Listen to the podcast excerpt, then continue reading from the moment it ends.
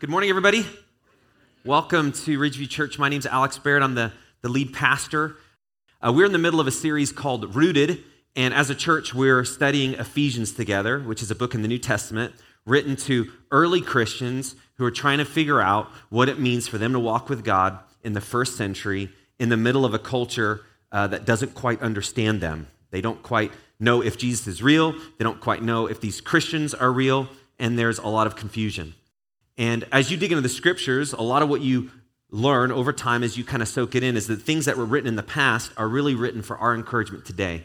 Uh, the perspectives and the principle and the truth that God gives uh, was not just given for a period of time and then lost or cut off. It's actually extended to us here and now. And so as we're digging into this book in the New Testament, it's really a book for all the churches that exist. It's truth and perspective and principles and practices uh, that we need to apply as a church. And even more than that, for us to apply it as a church, it means that we actually need to, to live by it uh, as individuals as well. Uh, because for something to exist as a group, it needs to be true of us as individuals. Because as individuals come together, they make up the group, and that reality is the case.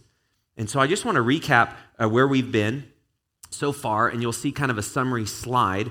Uh, we've spent three weeks, and today is the fourth week, and this is kind of the halfway point. We have four weeks after this uh, for the rest of this book that we're going to dig in together. And so we kicked off uh, this series looking at what it means to be rooted in hope. And so the whole analogy of this series, as you'll see on the front of your program, is to be rooted.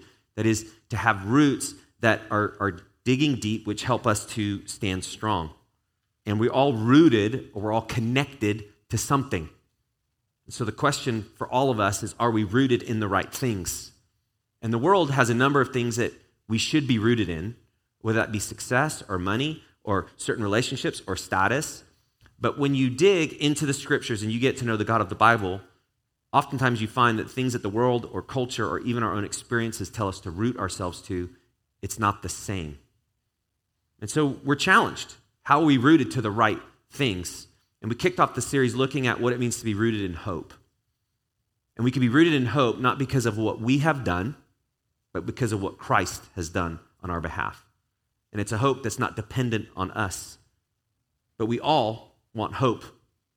In fact, if I were to ask you this next week, what kind of a week would you want? It would probably be one filled with, with some hope and hopefulness and a sense of a light at the end of maybe a dark tunnel that you're walking through. That's what God made us for, for something hopeful, something meaningful. So that was the first week, and we, we looked at Ephesians chapter one. The second week, we talked about what it means to be rooted in grace. That is, to have grace from God that we can experience fully, again, not connected to our own works. And once we experience it, that we can actually extend grace to others. And we talked about the importance of grace, how we long uh, for that as well. And we looked at the first part of Ephesians chapter two, the first half. And then last week, we talked about being rooted in peace. So, so far, hope that we can find in Christ, grace that we can find in Christ, and then peace that we can find in Christ. And last week, we looked at the second half of chapter two of Ephesians and the fact that in Christ, he has divided the hostility and the division that exists between him and us because of our sin. And he's also taking down the hostility that exists between each other in this world. And there's no shortage of division. There's no shortage of disunity, not just in our culture, not just in our family, but in the church as well. You can see it all across all sorts of churches in our country and throughout the world. And so we talked about how we can be rooted in peace so that actually we can experience a unity that you cannot create by any government, by any program, but you can only experience through the sacrifice made by Jesus.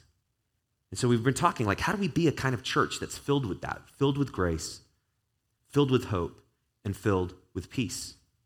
And today we're going to talk about what it means to be rooted in purpose, to have a purpose from our life. And Paul has taken us on a journey, and he's like saying, listen, uh, you, you all have a treasure box that is, you, you've, you've opened in your life from the moment you're born, and you, you're hoping that this treasure box can be filled with something. And we all go on a search to fill this treasure. And again, we look at it through maybe our accomplishments, maybe our achievements, how many friends that we have, all the success that we've achieved, the money in our bank account, our plans for the future, all of our dreams, and we begin to keep filling our treasure box and keep filling our treasure box. And what Paul is saying is anything that you're doing that's by your own effort, even if it's worthwhile and even if it's noble, in the end, it just wears out, it diminishes, and it fades. Because anything that we do connected to our own hands, it, it doesn't last. It doesn't last for eternity, for forever. And so Paul's saying, let, let me, let me reconfigure your treasure box. Instead of success and your own works and your own achievements and your own status and your own dreams, fill it with grace of Christ. Fill it with hope in Christ. Fill it with peace of Christ. And when you do that, your treasure box will be full. And when your treasure box is full, you'll have real purpose. You're going to be living your life out of abundance of the things that God's given. And so if you've missed any of the sermons, you can catch up.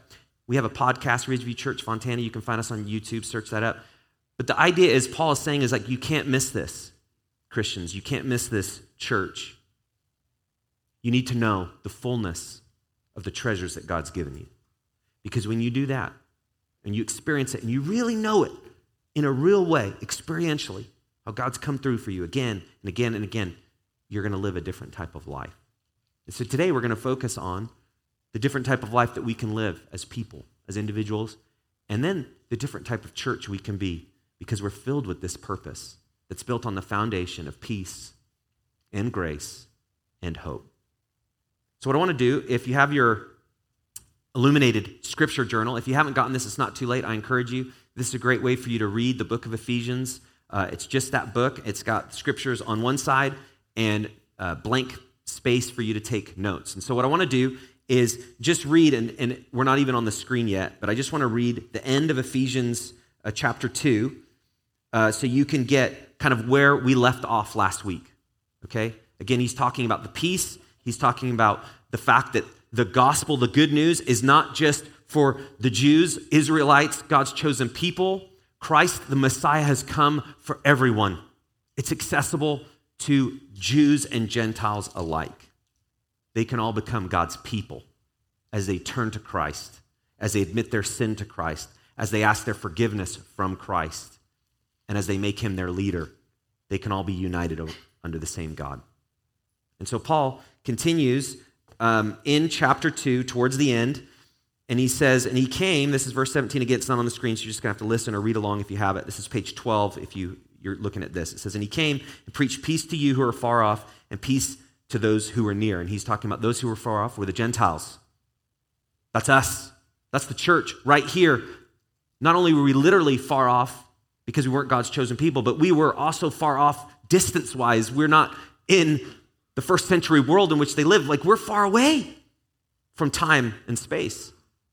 But he's saying it's, we preach those far off and then those who are new, the, near, those are God's chosen people, the, the Jewish people. And then he says in verse eighteen, for through him, we both have access in one spirit to the Father. Again, you, we're united. The division is gone. So then, verse nineteen, you are no longer strangers and aliens, but you're fellow citizens with the saints and members of the household of God, verse twenty, built on the foundation of the apostles and prophets, Christ Jesus himself being the cornerstone. So he's saying, listen, church, you're the household of God. He's not talking about buildings. He's talking about people. And the cornerstone being Christ himself, who holds the church together. And the foundation of the household of God is all those people who've gone before us. Those from the Old Testament to the New Testament, those that witnessed Christ died and buried and rose again, and even the forefathers who built the Christian faith to what we see it is today. We're connected to the household of God, to those that have gone before us, Christ being the one who holds it all together. So that's this picture of this household of God built on the foundation of the apostles, the prophets, Christ Jesus himself being the cornerstone, in whom the whole structure being joined together grows into a holy temple in the Lord. So temple, we don't use that word a lot, but again, in the first century, they knew the temple. And the significant thing that Paul had said that we talked about last week is that there was that dividing wall that existed, the Holy of Holies, from just the holy place, and then even the temple courts was separated from the Gentiles, and the Gentiles were in the outer courtyard. And he's saying, listen, The whole temple structure has been changed. It's now not a building that you look to. It's not a place that you go. It's the people of God. So this imagery is so important because he's saying it's not a place. It's not a place you check into. It's not a place that you frequent. You are it. You are the place where he dwells.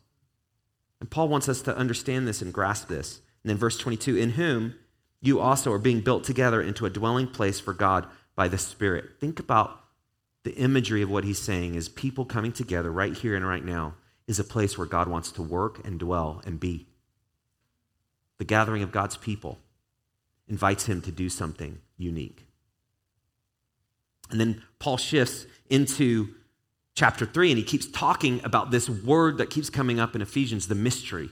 And Paul keeps talking about this mystery. And the mystery is, how could the Jews and Gentiles who've been so divided from the pagan world, the Gentiles, to the Jewish world, God's chosen people, how can this division that's existed since the beginning of time, from God's people to all those who worship false gods and idols and wanted nothing to do with the one true God,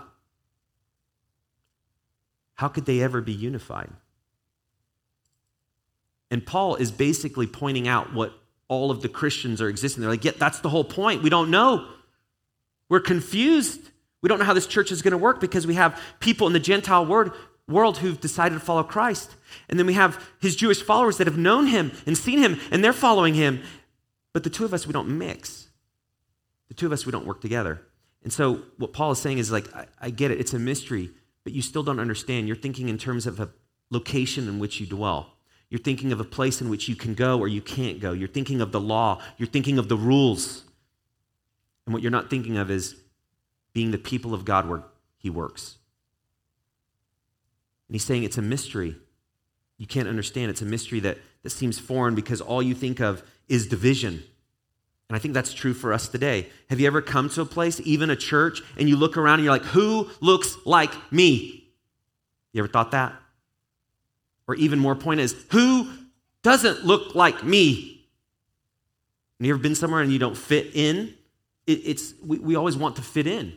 And oftentimes it's by external things that we see. Who looks like me or doesn't, who thinks like me or doesn't, who's the same age as me or not. And what Paul is saying is everything that you've ever thought of, of what unites you with somebody, everything that you thought of that, that really brings unity is actually nothing to do with what you see externally. It's all to do with the fact that you follow Christ. Christ is our peace. Christ joins us together. Christ is our, is our purpose. And there's no other unity. And there's no other thing that can happen outside the church that can match the purposes that God has within the church.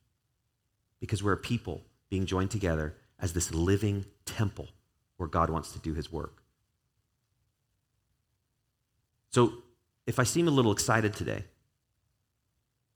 it's because nothing can compare to what Paul is trying to get us to understand.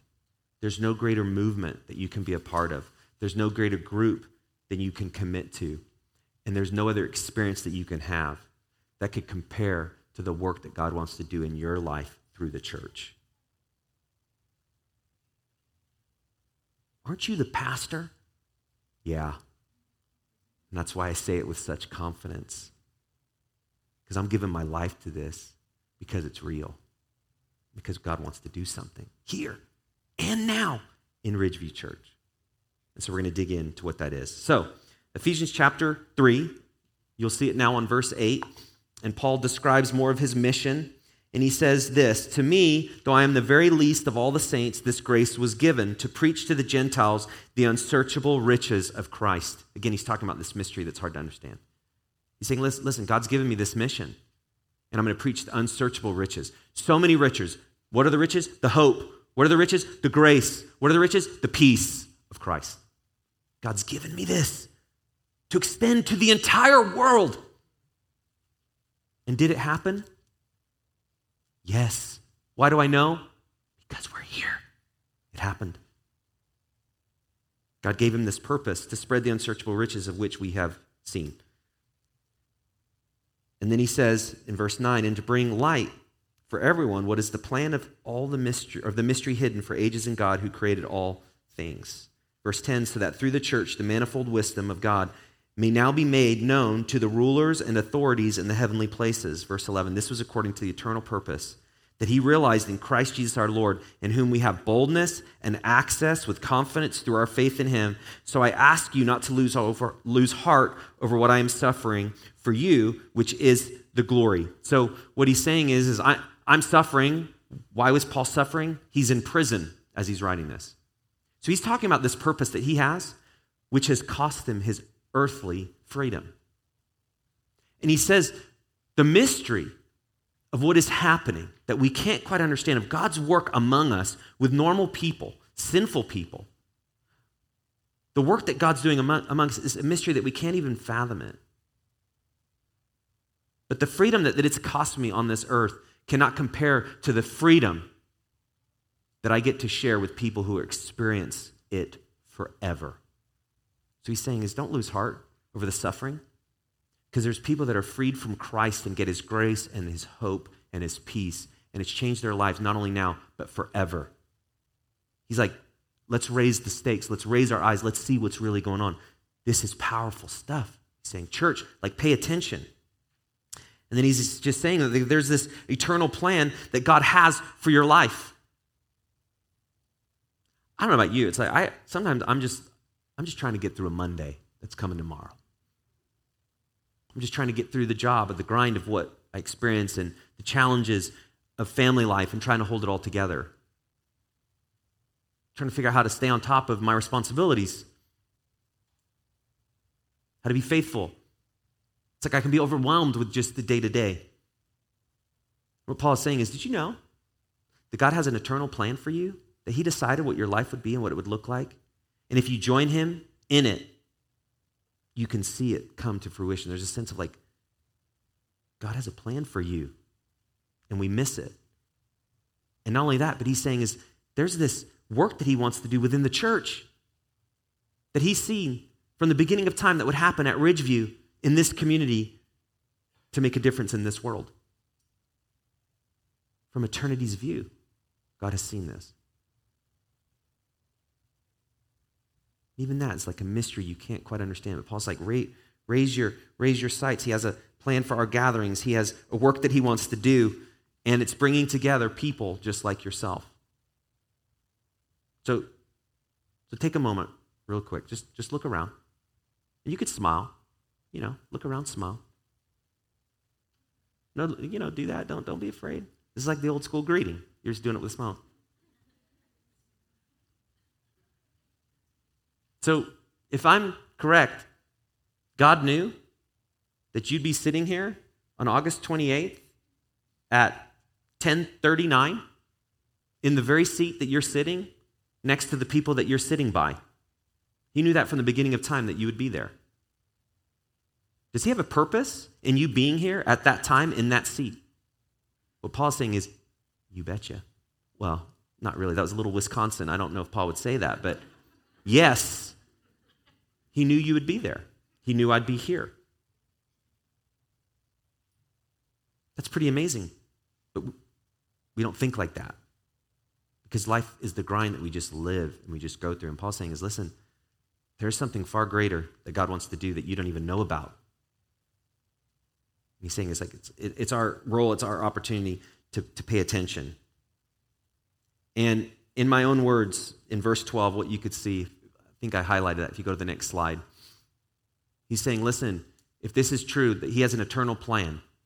He's saying in verse twelve, in whom we have boldness and access with confidence through our faith in him. He's like, listen, if that dividing wall has been torn, if we have access to God and we can be unified as a group and we can experience grace and be forgiven and move past shame, if we can have purpose for our life beyond just the grind, then he's saying you should have a boldness to live your life and a confidence that you can't find anywhere else. You're going to have true success, but it's not success according to the world's standards. It's success in the purposes of God. You're going to live the best life you could ever live because you're doing and living it God's way. We all want, verse twelve, we want boldness, like a confidence. We all want to experience that. And Paul's saying, well, listen, look back at the treasure chest. Look at all you've been given. You can have that. But you have to look and you have to draw it from Christ. And so, in my own words, this is what I came up with. Next slide. It says, in Christ, we have been given hope, grace, and peace, and now we have purpose. Ephesians chapter one through chapter three. And beyond this, it means this. Instead of despair, uh, we can have hope. Instead of shame, uh, we, we have grace. And then instead of division, we, we have peace. So Paul is bringing everything he's talked about so far in the book of Ephesians and saying, don't forget. Don't forget. Don't. Good job. Don't forget. Why would he say that? Because we forget. And so he just keeps coming to this point. L- listen, this is this mystery, but God wants to do this work in the church, and it's real, and it's happening, and you can be a part of it. And then I want to go to the, the, the passage where I'm going to spend most of our time this morning. And this is probably one of my favorite passages of Scripture. And it's a prayer right in the middle of Ephesians that Paul prays.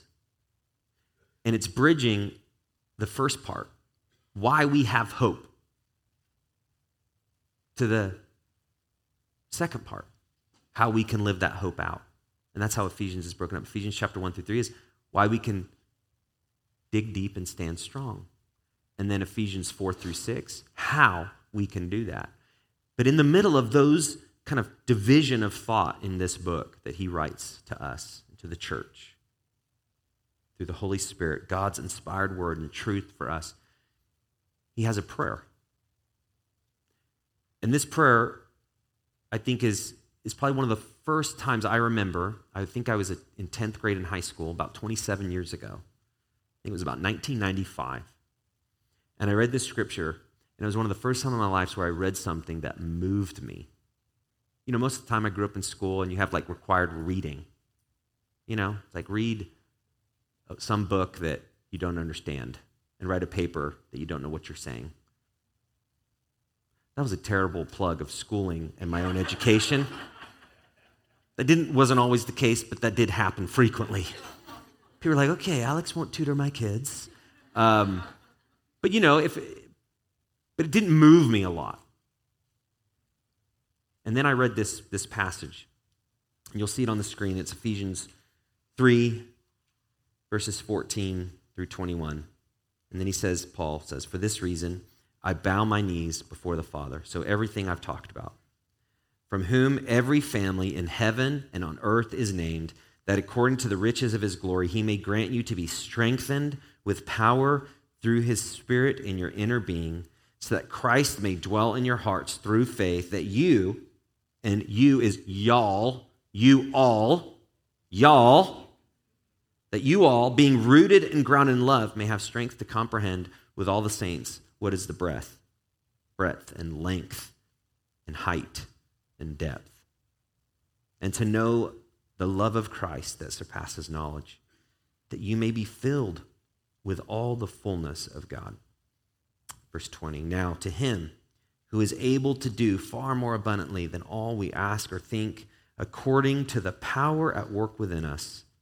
To him be the glory in the church and in Christ Jesus throughout all generations, forever and ever.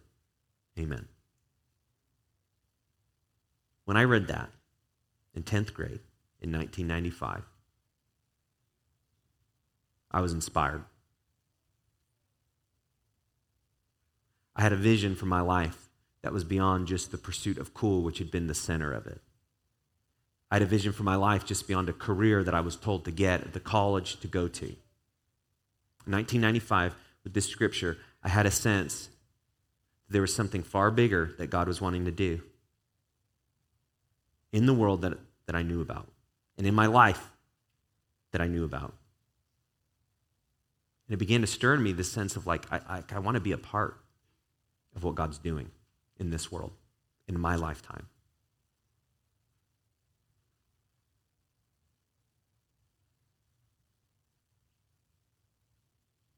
And along the way, I, I lost sight of that. And I pursued my own interests, and I did my own thing. But by the grace of God, and by the hope that he gives, and by the peace, many years later, God got my attention again and reconnected to this purpose that he has. And I just want to tell you, it's never too late for you to join in with the purposes of God. You're not too far gone. You're not too much of a sinner. You're not too new to understanding Scripture. If you have breath that God gave you, he will use you if you let him. So what I want to do is I want to talk a little bit about our prayers for a church this year, and then I want to share some specific initiatives for us. If this is about purpose, what, what does this mean for the purpose for, for our church? Everything we've talked about, this grace, what does this mean for us as a church, to be a church filled with grace and and, and peace and, and hope? What does that mean for us? And so pulling out what, what Paul prayer, uh, prayed, this is our prayer. And at the end of the service, we're going to have people uh, from our church, five people who are going to pray this for our church for this year. And Paul says is, listen, I bow my knees and pray this, that you will know strength and power, Christ, that Christ will dwell in our hearts, that we'll be rooted and know his love, that we filled with the fullness of God, and then for God's will to be done in our church. And these prayers is for a certain end. And the certain end is found in verse twenty-one, which is for God to be glorified and magnified. So the purpose for which we were made, ultimately, is to glorify God. It's to make him the biggest pursuit and the biggest thing in your life. Just like you magnify something, the focus is on him, and in comparison, nothing compares.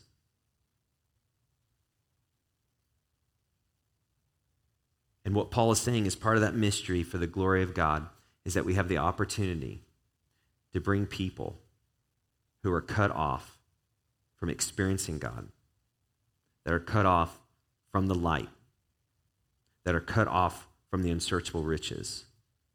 What he talked about, the end of chapter two and the beginning of chapter three, what he's saying is we have an opportunity to, to glorify God forever and to bring people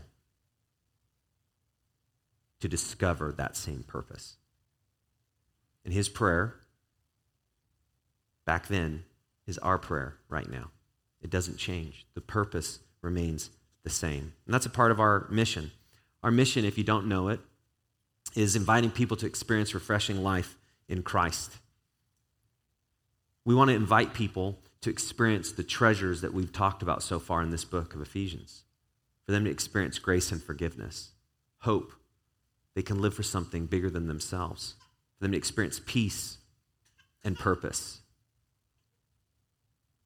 And when people connect to this, this treasure, it's refreshing. For the first time in their life, they're not living out of scarcity, they're living out of abundance.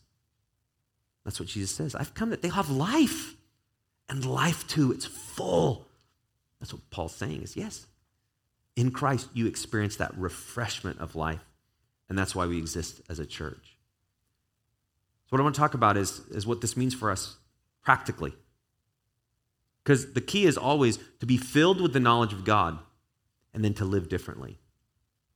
You're filled with him to live a different life, not just to be full, but to extend that out, to put it into practice. And so I want to share with you kind of like our three uh, prong rooted initiative for this year. And here's uh, the, the initial slide for that, if you could put that up. Um, it's for us to dig deep, to draw wide, and to stand strong. Um, if you're an artist type, you may look at this image and you could draw some from it. If you're not an artist type, you're like, I think there's a tree in there somewhere. Um, there's roots here, and you'll see that those roots uh, that appear kind of beyond the, the words there are, are wide and they, they are deep. They're not shallow. And they're wide, uh, which furthers its strength and its reach. And the wider the roots and the deeper they go, the stronger the tree.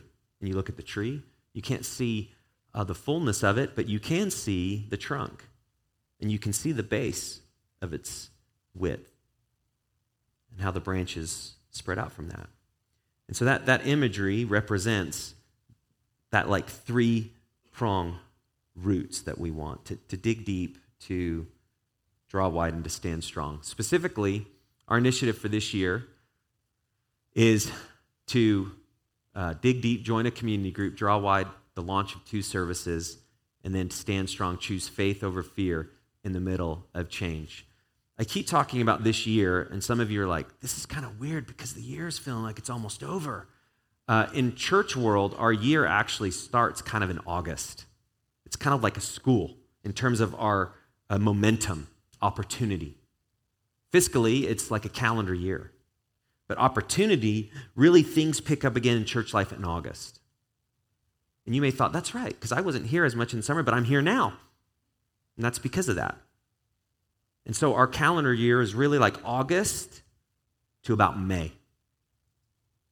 That's where there's really the most momentum that we can build as a church, the most opportunity we have to reach people. They're the most open most of the time for church. It follows a lot of like what a school year is, and that I think is connected. So when I talk about year, that, that's why I'm talking about like right now.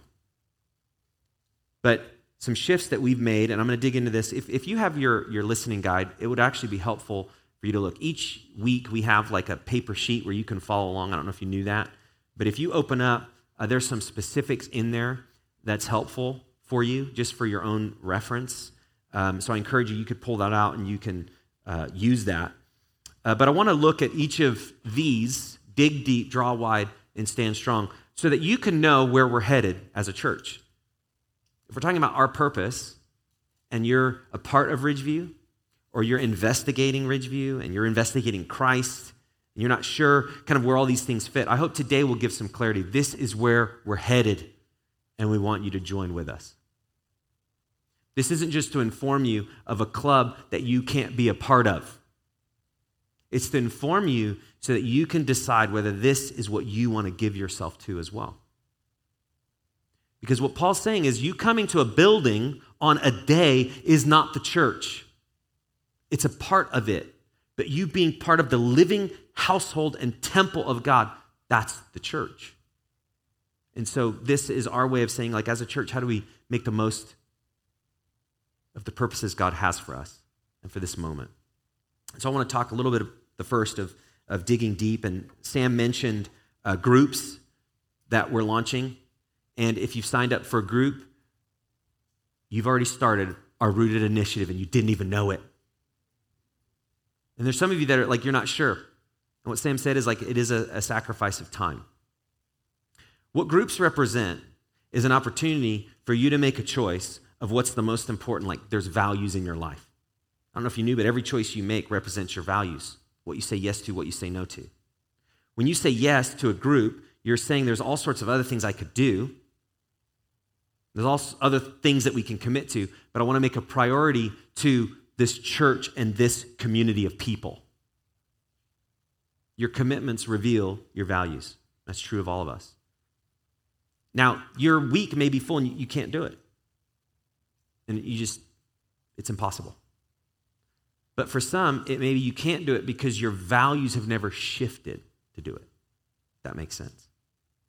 And so what I want to encourage you to do is consider, how could you being involved and dig deep with a group of people where they know you and they love you and they want to help you and serve you and you want to do the same thing with them, how could that make a difference in your life? Because what Paul is saying is there's an eternal plan for the household of God that you can be a part of, but it's going to take a commitment. It's going to take a sacrifice. You can't just experience it without living differently. And so we've made a shift in our groups. Uh, we've always had short-term groups. The reason is we wanted to make groups as accessible to everyone. But what we found with short-term groups is that trust is just getting, getting built in the group, and then we end the group. And so the, the momentum we have relationally is kind of short-circuited because then we stop the group and then we relaunch. And so I decided this year, the best thing that we need to do for groups is how can we actually create groups that will allow people to really dig deep together, build trust, grow together, learn God's word together, live out the scriptures together. And what you, you have to just come to the realization is it takes time. How many of you would say, like, it takes a while for you to warm up to people? Yeah. It just, it takes time. And so our groups are a way of like, let's let's commit to a group of people. What what you'll find is it's very hard the bigger the church gets. And I, I pray God will grow our church to whatever size he decides.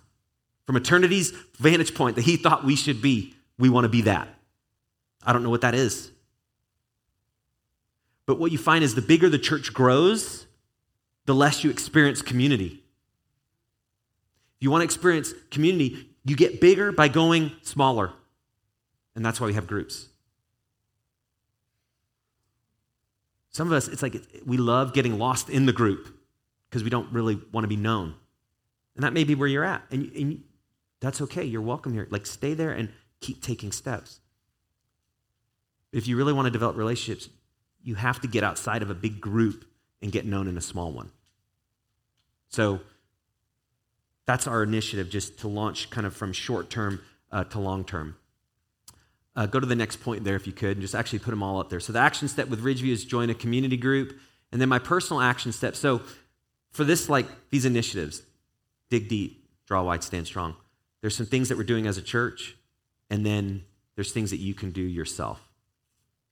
This is our way of taking what is God's plan for us as a church and, and like put it into practice. So the action step with Ridgeview is join a community group if you haven't. And then my personal action step is spend time with God in prayer and the scriptures three to five times a week. So there's no way you can dig deep in your walk with God unless you're spending time reading the scriptures. Me reading a scripture to you and you listening can't replace you reading the scriptures yourself. That's actually one of the most beautiful things of what God did through Christ. The access to him is direct. You don't have to have anyone read and tell you what the scriptures say. You can read it for yourself. He'll speak to you directly. But he can't speak to you unless you read his word. Those two go hand in hand. If you want God to speak to you, open the Bible, and he will. And then pray, com- communicate with him. Tell him what's going on in your mind, what's going on in your life, what's weighing you down, the struggles you're experiencing. Praise him for who he is. Recognize your place before him. And so just personal discipline is what allows you to dig deep in your own walk with God. And then another thing is just take initiative of the per- person from church uh, one time a month. One thing I, I thought today, this was my own action step. I can't remember the last time I had lunch with somebody after church. I, you know, I've got different meetings going on. I'm staying late doing different things. But you know what? I was like, I need to, I need to change that. I need to get lunch sometime with people. But you know, you don't get lunch with people unless people are thinking about that and inviting. And we have a lot of people that serve here at Ridgeview, and sometimes it's like, you want to get lunch, like a dinner? You want to go at two? You're like, oh, I'm kind of tired, you know. Dig deep with people. It takes sacrifice. But I thought to myself, like, I need to figure out how to get lunch with people, like after church. And you could do that too. You could take initiative, get coffee, but dig deep with people, spend some time with them. Dig deep with God, spend time with him. Does that make sense? Dig deep. Second, uh, draw wide. Draw wide is the launch of our two services that we're planning for October second, twenty twenty-two. Now, this represents the biggest change that we've ever experienced here at Ridgeview. We've only had one service ever. And so what we need to do is we need to expand, not for our own sake, but for the mission. What Paul is talking about is to share the unsearchable riches with those who don't know Christ, to share the light with people that don't know it. What he's thinking is, is drawing wide, sharing it so that it will be spread. And for us as a church, one of the things you'll experience if you're new and you come in and you come into a building like this and there's chairs right in the middle, everyone loves to sit at the end. You ever notice that? Some of you are like, oh dear, that's me. Have you ever come late to church or you're new to church and you're like, I'm going to have to climb over six people I've never met just to get a chair? It's so awkward. Excuse me, pardon me, this guy, you know. What it com- can communicate is if there's not room is like people weren't planning on me being here. But think about the implications of what Paul's saying. God had a plan for that person to be here from eternity's vantage point. And we need to do all we can to make sure that when God is working in someone's life, us as a church, we're taking care of that responsibility. And one of the biggest things we need to do is we need to make room for people. And as a church, usually you you kind of hit up to the seventy percent rule. Once you're seventy percent full, you're too full for new people. For everyone who knows each other, it's like, this is awesome, rubbing shoulders, haven't seen him. Other people are like, dude, that was a little too close. I felt a little too stuffy. And so you, seventy percent full. Like we, we've been running at that uh, many weeks. And that's also in the kids space, which we've been running in certain classrooms over that. This is a great issue for us to have. That represents growth. That represents God's purposes that we can see with our own eyes because he's bringing people to our church. But this will take a great amount of sacrifice to draw wide. Think of the work that you have to do to, to plant something, and you have to, you know, clean the, the soil and get rid of the rocks and make sure those roots are getting there so it can grow and expand. And it's the same with our church. For us to grow, we have to keep shifting. We have to keep sifting. We have to keep working together so we can draw wide, so that we can include more people. We do not exist for ourselves. We exist for those who don't know him,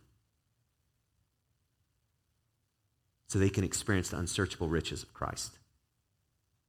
And so for us as a church, October second, the way I try to remember this is two two twenty-two, which the more I did that, I was like, that really doesn't, because you're like, is that February second of last year? Like it really can get confusing, but two services, second of October of twenty twenty-two. I, I said, I shouldn't even share that. It doesn't even make sense. It's like carry the one, divide by two, multiply, and then you get two, two, two, you know. Don't try to like, that's the one thing you're going to remember. two two twenty-two, what is it saying? I don't know. We've launched something in the past we can't even see. But anyways, that's my own way. Use it if you want. So launch two services, services at nine a.m. and ten thirty. What that means is if you come at ten, like normal, you get a little bit of a double feature, but you miss most of each, okay? Uh, third there, put it up there, please. Just put them all. Action step with Ridgeview, team up and serve. My personal action step, invite a friend or neighbor Uh, to our two-service launch. Is there one more? And then invite somebody over for dinner. If you could go back to the slide before that.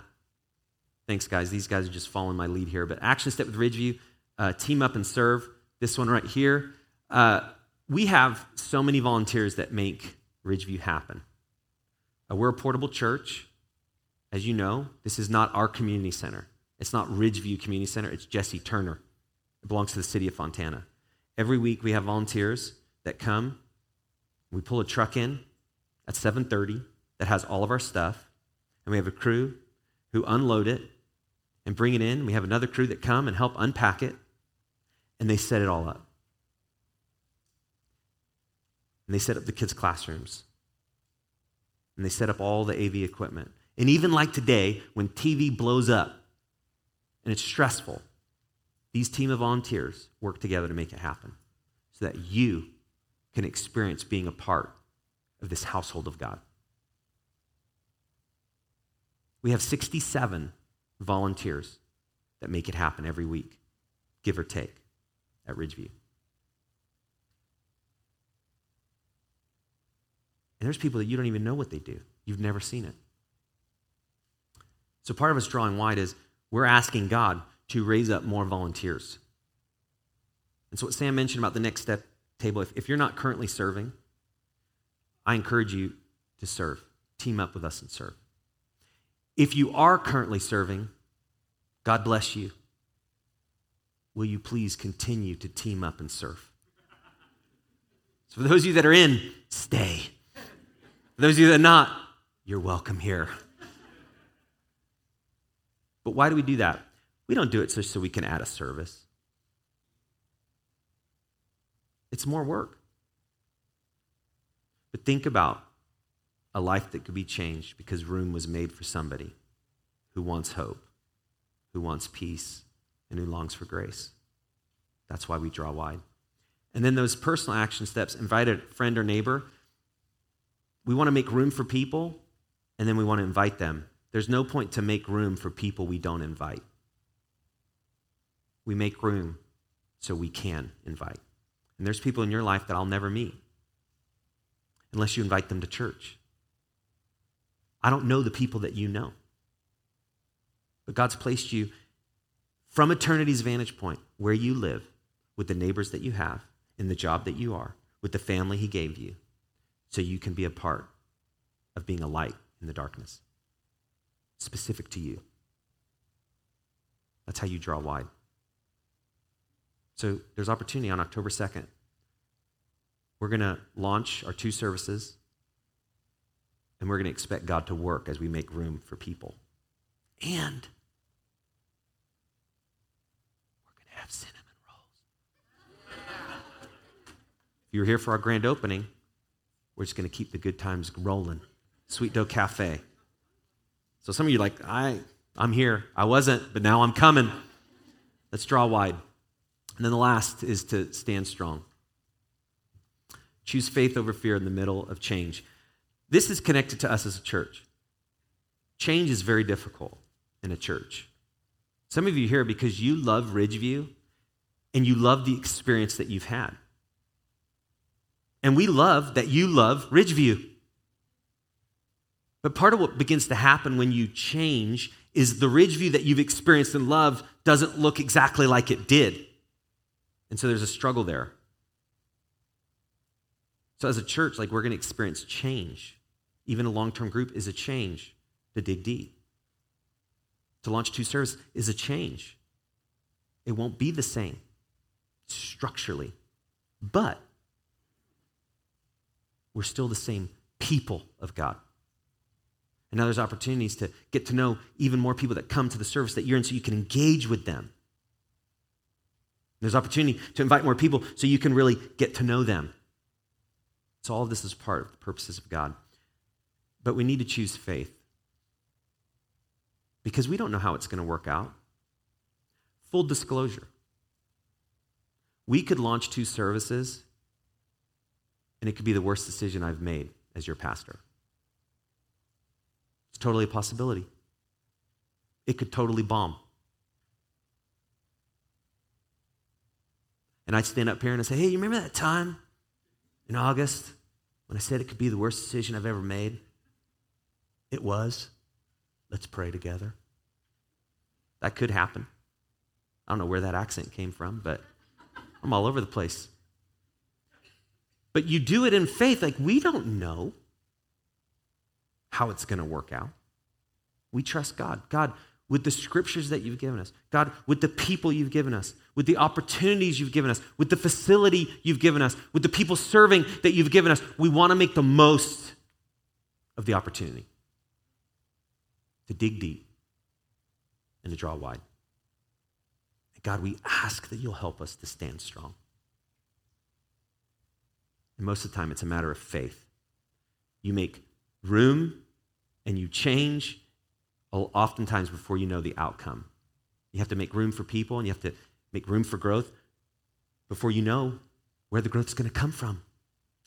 You have to prepare for it before you realize it. And that's a lot of what faith is. So choose faith over fear in the middle of change. Uh, your action step with Ridgeview is pray for Ridgeview weekly through the fall. So if you could, if you consider Ridgeview your church, if you want to be a part of what we're doing, whether you've been here one week or from the beginning of our existence, could you pray for us as we embark on being rooted together? And then personal action steps. Share a fear with a Ridgeview friend and pray together. So this is more for you. Are you dealing with your own fears in your own life related to what you're facing? The enemy wants to magnify your fear so you don't magnify God. And some of the time you just need help. Like, I'm really struggling in this area with this issue and I need help. The fear is just raging within me. And so you, you may need to be humble and honest and open up. That's one of our values, being open and honest with others. You may need to do that with the fear that you, you face. But I, I encourage you to do that, because God can really, God can really help you. I want to end by just encouraging you to think through some next steps. We do next steps every week. If you have the, the handout, um, you'll you'll see that on there, and there's just three. If you could put them all up there: I will dig deep by, I will draw wide by, I will stand strong by. And digging deep, there were some personal action steps. If you have your listening guide, you can look at, and then there were some steps you could take with Ridgeview. The same with drawing wide, inviting somebody to the service, inviting somebody for lunch, taking initiative with somebody that's unchurched, that doesn't know Christ. And then stand strong, praying for Ridgeview Weekly, sharing a fear I have with others. So what I wanted to do is give you lots of options. But I just encourage you, just think through this, and we're, we're going to come back to this. But I want to front load you with options so you can begin to think, how does God want me to handle my own life in root of where we're headed as a church? And then how does our family be rooted together as we head to this direction as a church? And then what does this mean for my role within the church?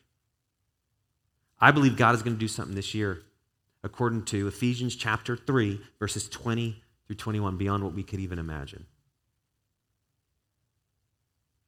And what we could even imagine is that he will work. He will do something. And we don't know what it is. But it will be beyond what we could do ourselves. And I just want to end with this. I love our church. I love all of you. And I love what God is doing. There's no other place on the face of the earth I'd rather be than right here. The reason I say that is it is a privilege to be your pastor and to be a part of God's eternal plan that he had from the beginning of time to bring us here to this moment where he's brought you here to do something. So what I want to do is I want to invite, we're going to have a crew of the church uh, just pray. Five people are going to pray. You can put the prayer list back up there. I think it's up there. Um, Five are going to pray this as the band comes up. This represents our prayer as a church, and so I wanted to bring people from our church to pray this, and they're going to just pray uh, each aspect. Uh, this is Amanda Wheatley. This is Alex Stewart. This is Sandra Wilson, Carol Jackson, and Claire McCullough. Uh, they've all been here at different times. They all have different backgrounds and experiences, but they love Jesus. And they're a part of our church. And so they're going to pray each aspect of this prayer. So if you could, uh, just bow your heads as we close our time together in prayer. Dear Lord, we pray together that all of Ridgeview be open in heart and mind to experience your strength and power so that we may relate closer to you and your word. We ask, Father, that Christ would dwell in our hearts through faith. We want to experience your presence. As individuals, we want to experience your presence when we gather together as a community. We want to experience your presence and your power. So we ask, Father, that you would dwell. Your Son, Jesus Christ, would dwell in our hearts through faith. Heavenly Father, help us to see your love, which is the greatest gift of all. May our church continue to grow as we stay rooted in your love first and then with us collectively. We ask that the Holy Spirit continue to guide us as we extend that love to others. Holy, gracious, and faithful God, give us a thirst for your word so that we may open our hearts to overflowing with your love and hope. Ground our intentions and grow our hearts in faith with your word, so that we may know the gift of the fullness of your love and peace. Lord, we thank you for all that you've done for Ridgeview Church, your church, and uh, we ask you to continue that blessing that you've given us. Lord, we know that you can do far more than we can think or even ask, and we ask for you to do that with Ridgeview Church. All blessing and glory be to you, Lord, and we ask these things in Jesus' name. Amen.